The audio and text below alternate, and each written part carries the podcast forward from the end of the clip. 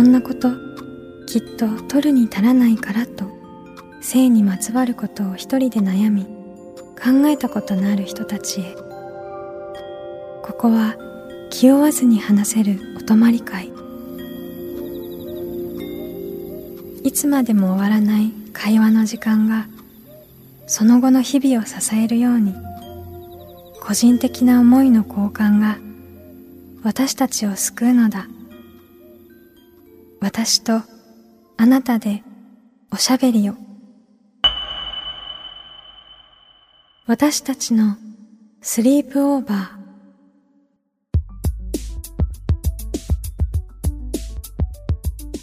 ミーユーの野村ゆめと。ミーユーの竹中真希です。私たちのスリープオーバー。この番組は性にまつわる悩みや疑問を自分の言葉で自分の温度でゆっくりと心の扉を開きながら話していこう。そんなプログラムです。今回は編集者ライターの平井理央さんをお迎えします。リオちゃんはねあの我々があのシーズというメディアをやっていた時に、はい。花子で取材してもらいましたね。うん。はい、であの働き方や生き方をテーマに多くの女性たちにインタビューを続けていらっしゃいます。で今回は、えー、平井理央さんの新刊でフォーカスされている音楽チャートのジェンダーギャップについてお話を伺います。はい、私たちのお泊まり会にあなたもぜひご参加ください。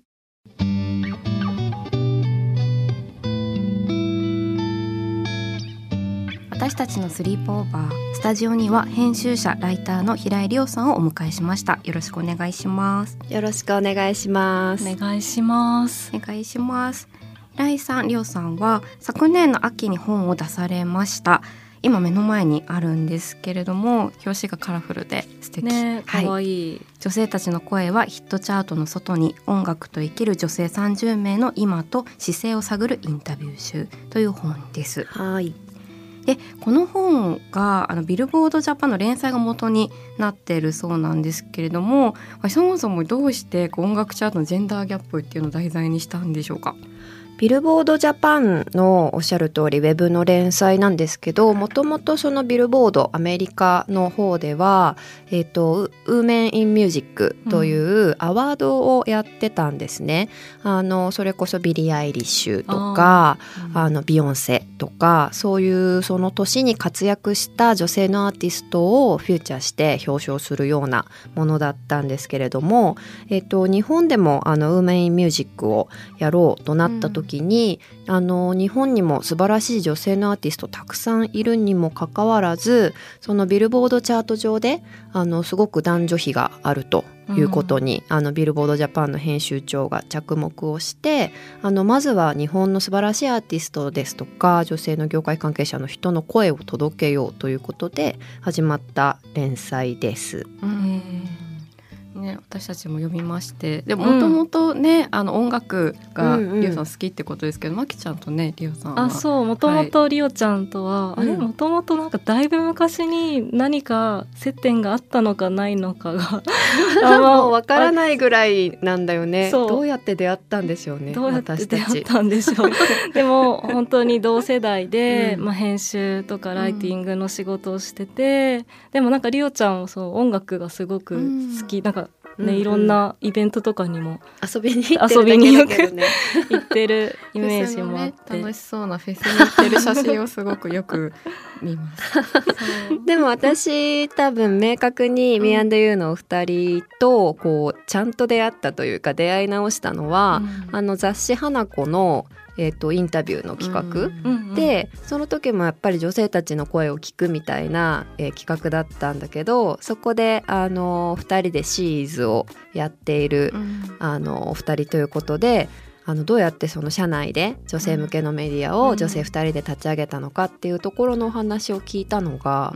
初めてきちんと向き合った時かなと思うんですけど。うん、そうだそうですね。嬉しかったですね。でもやっぱりすごいそのいろんな女性たちの声を聞いているっていうところで私たちにインタビューしてくださった時も、うん、なんだろう。なんかいつも聞かれるような質問とちょっと角度が違う質問だったりとかがあって、うん、すごい楽しく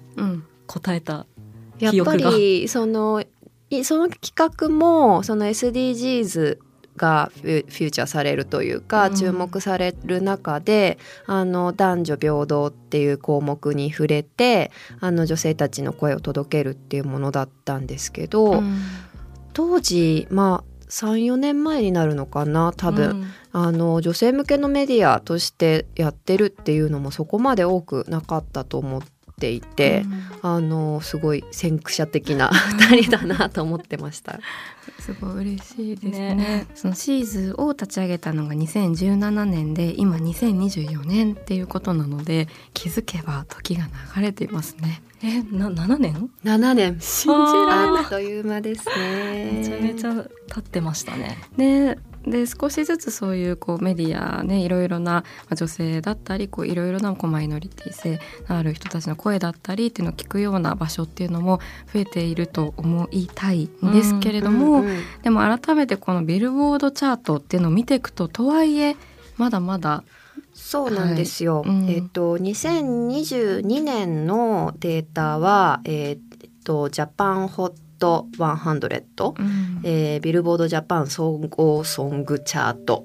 の、はい。えー100位中のデータで男性が58組女性アーティストが27組で混合グループが15組。っていうのがうん。2022年のデータだったんですね。うん。で2023年の年間チャートも発表されたんですけど、えー100位中男性が64曲。女性が19曲、えー混合グループが16曲の、えー性別非公開が1曲。ということで男女比は開いちゃったんです。開いてますね。えでもこれ結構意外だなと思って。うんうん。なんかすごい、まあ、自分が好きなのかもしれないけど、うん。まあ、すごいこうパワフルな女性アーティストがたくさんいて、まあ、そういう曲を支えられ生きてきたみたいなね。でもそれとまたチャートっていうのがちょっと違ったりもするのそう私もそのこの話をもらった時にヒットチャートのジェンダーギャップって考える必要が問題として考える必要があるのかなって思ったぐらいだったんですよ。うんまあうんなんか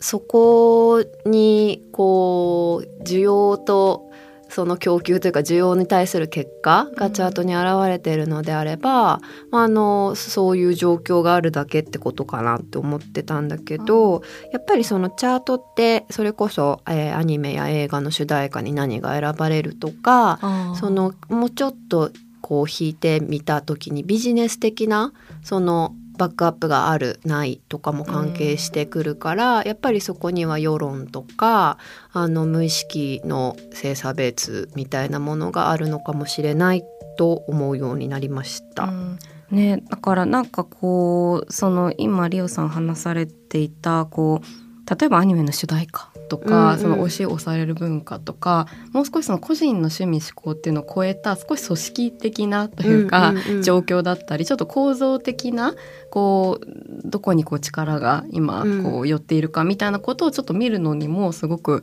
なんていうかそういうものの見方にも役に立つような本だなっていうのはすごく思いました。そう2022年と2023年のデータを今あの引き合いに出しましたけど、うん。もうここ何年もずっとその割合っていうのは大きくは変わらなくって、うん。なんか今年がね男性アーティストが多くて来年は女性でとかっていう変動があると、なんかそういうもんなのかな今年はたまたまかなって思うんだけど、もう何年もずっとそれぐらいこう差が開いているっていうのは、うん。やっぱりなんか不思議じゃない？っていう。うん。ね、なんかこの本でも本当いろんな方にインタビューされていてこうアーティストの方もそうですけれども、本当に何だろう業界をこう支えていらっしゃる方、まあ、女性の方っていうのにもインタビューされてたかなと思うんですけれどもで結構その中で印象に残ってたのがこう押し押す力が強いから。みたいなところもあるんじゃないかみたいな話もあってなんかこう結果がそうなってる背景みたいなのってどんなことがあるんですか？男性のアイドルグループが、えー、とチャートの上位に上がってくるということはすごくよくある状況で、まあ、それはやっぱり異性のファン、うん。まあ、男性アイドルを推す女性のファンのこうチャートの中で推しを押し上げたいといううん。推し活のあの結果が出ているっていうのは言えると思うんです。うんでもなんかこの話をする時に私はすごく気をつけたいなと思っているのは、なんか女性って押す力が強いよねっていうなんかそれもそれでみんながそういうわけでもないからなんうん。かジェンダーバイアスでは、みたいなことをね思ったりはするんだけど、まあ、でも実際そういうこの推し活の結果は出てるのかもしれないね。うーん。うん。かなんかすごいそうみんなそれぞれが結構なんだろうこの結果を見てどういう風に感じたかとか、結構それぞれの反応が印象的だったんですけど、うんうんうんなんかリオちゃんの中でこんな感じの反応が多かったなとかってありますか、あーでもやっぱりそのチャート上にジェンダーギャップがあるってみんな知らないから、うんかそれを皆さんにお伝えして、まあ、そこからみんなそれぞれがこうその事実を知った上で少し意識が変わったりするとなんか今後何か変化が起きるんじゃないかなっていうのは思ってるから、意識的にその数字を伝えるようにはうんしてる。けどやっぱりその、まあ、そもそもジェンダーギャップそのチャート上だけじゃなくても、まあ、その女性であることみたいなことをすごく意識して活動されているアーティスト、まあ、だ例えばフェミニストであることを公言されてるアッコゴリラさんとか、あの春眠りさんとか、うん。そういう割とこうアクティビスト的な活動をされている方もいればあの女性っていうことあんまりこうフューチャーされたくないという人もいるし、うんあのそこはやっぱり価値観がみんなそれぞれ違うのも現時点のリアルとしてなるべくそのままお届けするようにしました。うんでもそれはすごいインタビューから感じてこう今回その女性たちの声はヒットチャートの外にってタイトルもついているしこう女性たちや女性が含まれるグループにインタビューをされてると思うんですけどでももちろんその女性たちといってもこううん一つの形ではないっていうことがすごくあったんじゃないかなと思って。そうなんですよね、なんかやっぱりこう性自認があの今特に SNS とかでこう自分の名前の横に性別をうん。C スラッシュハとか、うんどういうふうに自分をを扱ってほしいかっていうのを表明していく動きがある。それはあのやっぱりこう見た目の性別と中身の性別が違う人が、あのそれを言いやすくなるようにということがあると思うんだけどなんか勝手に女性アーティストですよねって言って聞いてるけど、まあ、本人の性自認がどうかっていうのはわからないしなんかこうそこだけ切り取っていくこと決めつけていくことは、なんか実はデリケートで難しいなとは思っている。うん。でまあ今後もその男性にもあのお話を聞いていきたいと思っていますしその性別がねその春眠りさんのインタビューですごい印象的だったのがあの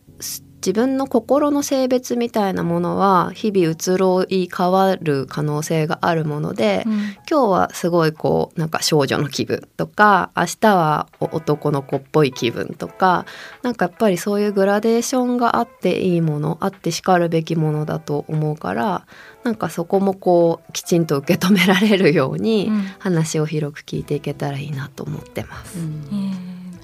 前にこの番組でもなんかそういう話が出たかなと思うんですけどこう女性アーティストとかうんうん。女性ミュージシャン、女性シンガーソングライターみたいに、うんうんこうカテゴライズしてこう呼ばれたりするんうん。ことっていうのもまたなんでしょうこ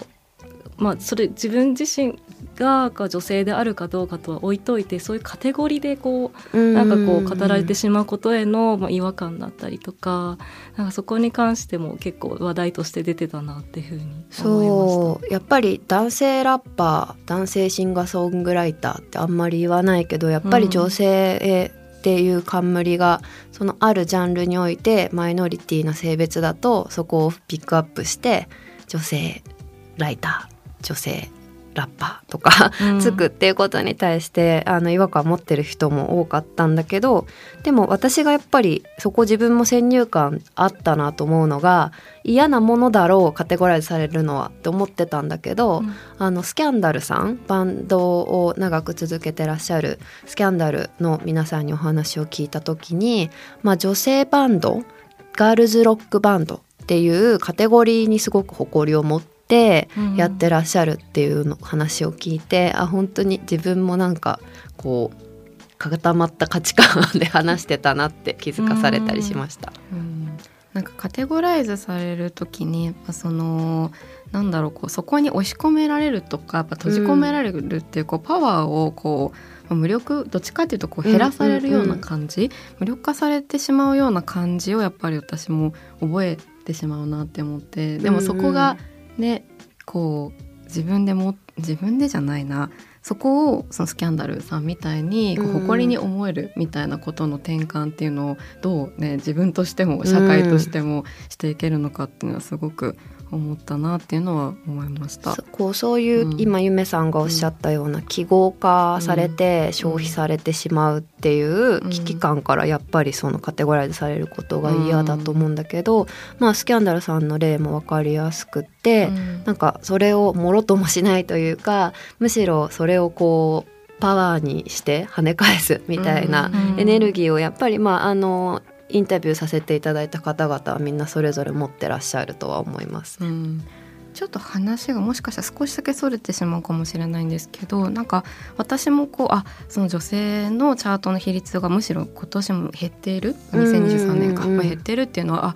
ちょっと驚きではあるんですけどそまきちゃんも話してたようなパワーはすごく感じる気がして。うんうんでももしかしたらそういう例えばそのジェンダーに関することだったりとか自分がどういう役割を音楽、うん、を通して、まあ、役割というか何をメッセージとして発信してるのかみたいなことを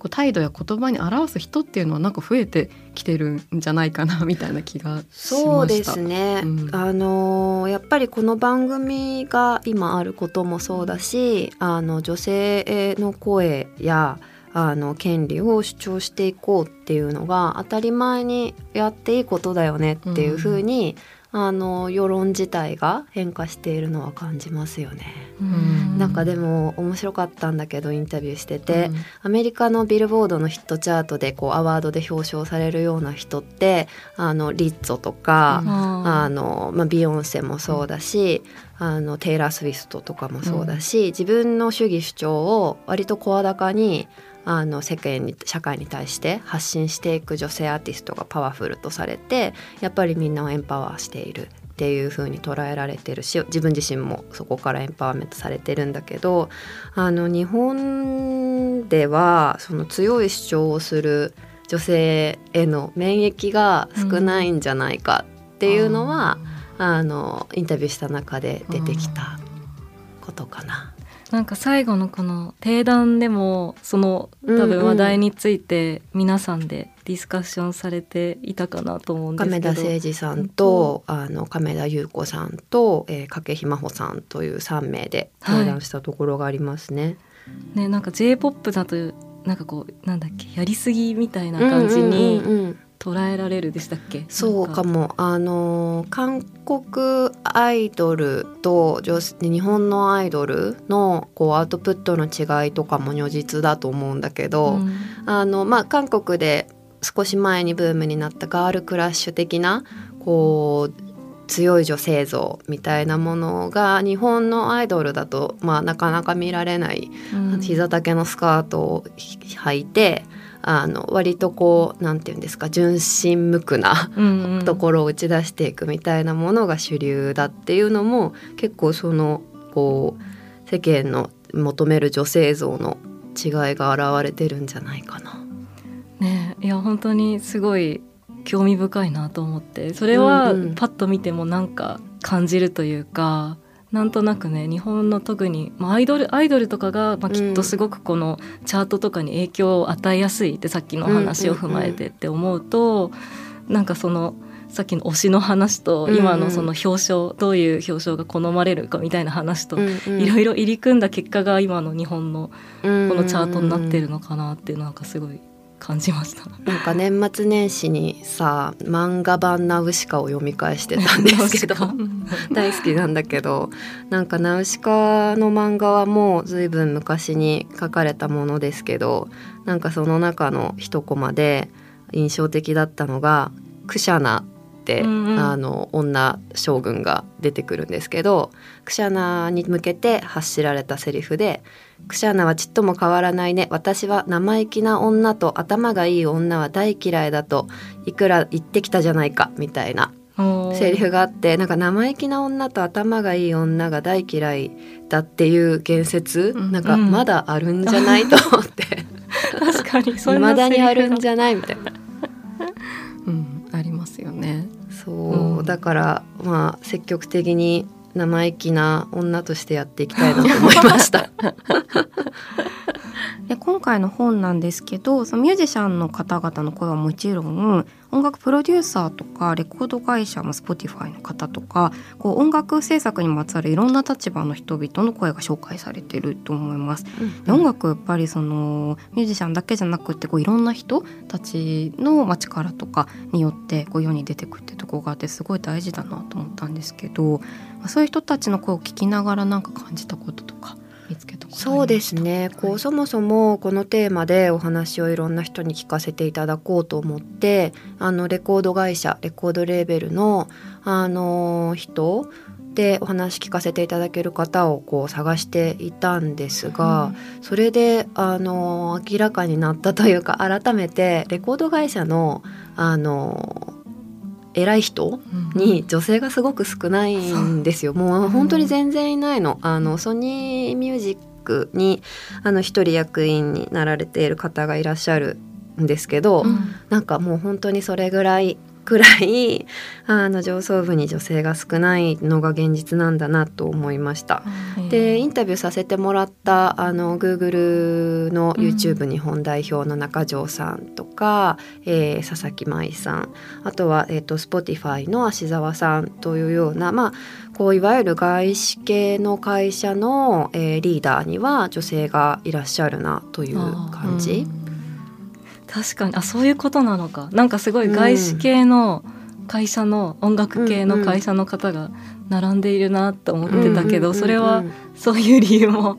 ある？そう。あまあせこちらから選別してあれ選んでいるわけではないというか、外外資を特に狙いうん。定めてるわけじゃないんだけど 結果的にそういうことになってますよね。でもやっぱそこは体制がやっぱ日本だとなかなか変わりづらくってみたいな感じなんですかね。今すごく退社しようとしている時期というかまあ過渡期だと言われてるけれども、あのこうやってどんどんこう変わっていくべきだっていう声が上に伝わって変わっていくといいですよね。ねうん。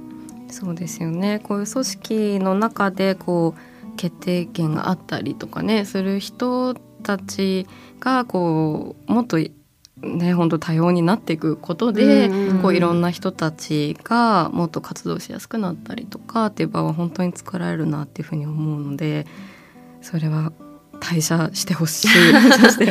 時間の問題だと思いたいですけどね。でも音楽業界もねどんどんいろいろ退社して変わっていってほしいなって思いますけれども、でもこの本でこうやっぱ音楽っていう一つあるのでこうジェンダーについて考えていない人にとってもなんかちょっとこう入り口が開かれるような本でもあるなって思ったんですけれども、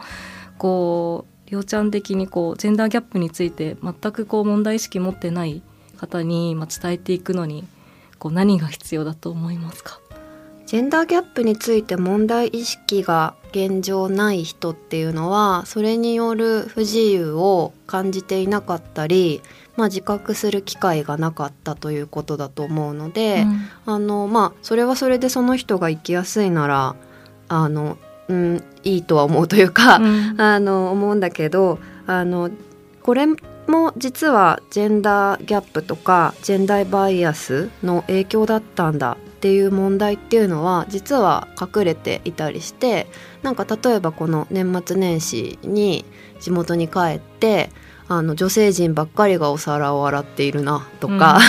なんかそういうのも当たり前の景色になっているけれどあのよくよく考えてみるとあのどうして女性がその役割を担わないといけないのかしらみたいなことに気づいたりすると思うんですよ。あの問題意識持っていない人に気づいてもらうにはあのそういうこう日常の中に潜んでいることをこう友達のレベルでお話ししていくこともできると思うし、うん、あとはあの懐疑的な人っていうのもいると思っててないんじゃないっていう先入観がある人。でそういう人にはやっぱり数字現実的な数字を明示するっていうのはすごくこう分かりやすい話がスムーズになりやすいかなと思います。まさに数字出てそう、ね、チャートにねジェンダーギャップって言われてもピンとこないけどその数字を明らかにされるとあ現実あるんだみたいな。確かに、ねきっとその今は自分自身がこう困っていることがないと感じている人も実はそれはジェンダーギャップが原因だったんだってことに気づき始めるとあの、まあ、自分だけが良いければいいということでもないと、まあ、みんな思えると思うんで、うん、あの次の世代のためにも生きやすい世界になるといいですよね。うん、本当にそうですね。そういうこう自分と自分以外の人のことをもっと考えていけるように自分もなりたいし、うんうん、そういう世の中に本当になってほしいってすごく改めて思いました。話はつきませんが今回はここまで貴重なお話ありがとうございました。平井理央さんには次回もご登場いただきます。次回もよろしくお願いします。私たちのスリープオーバー。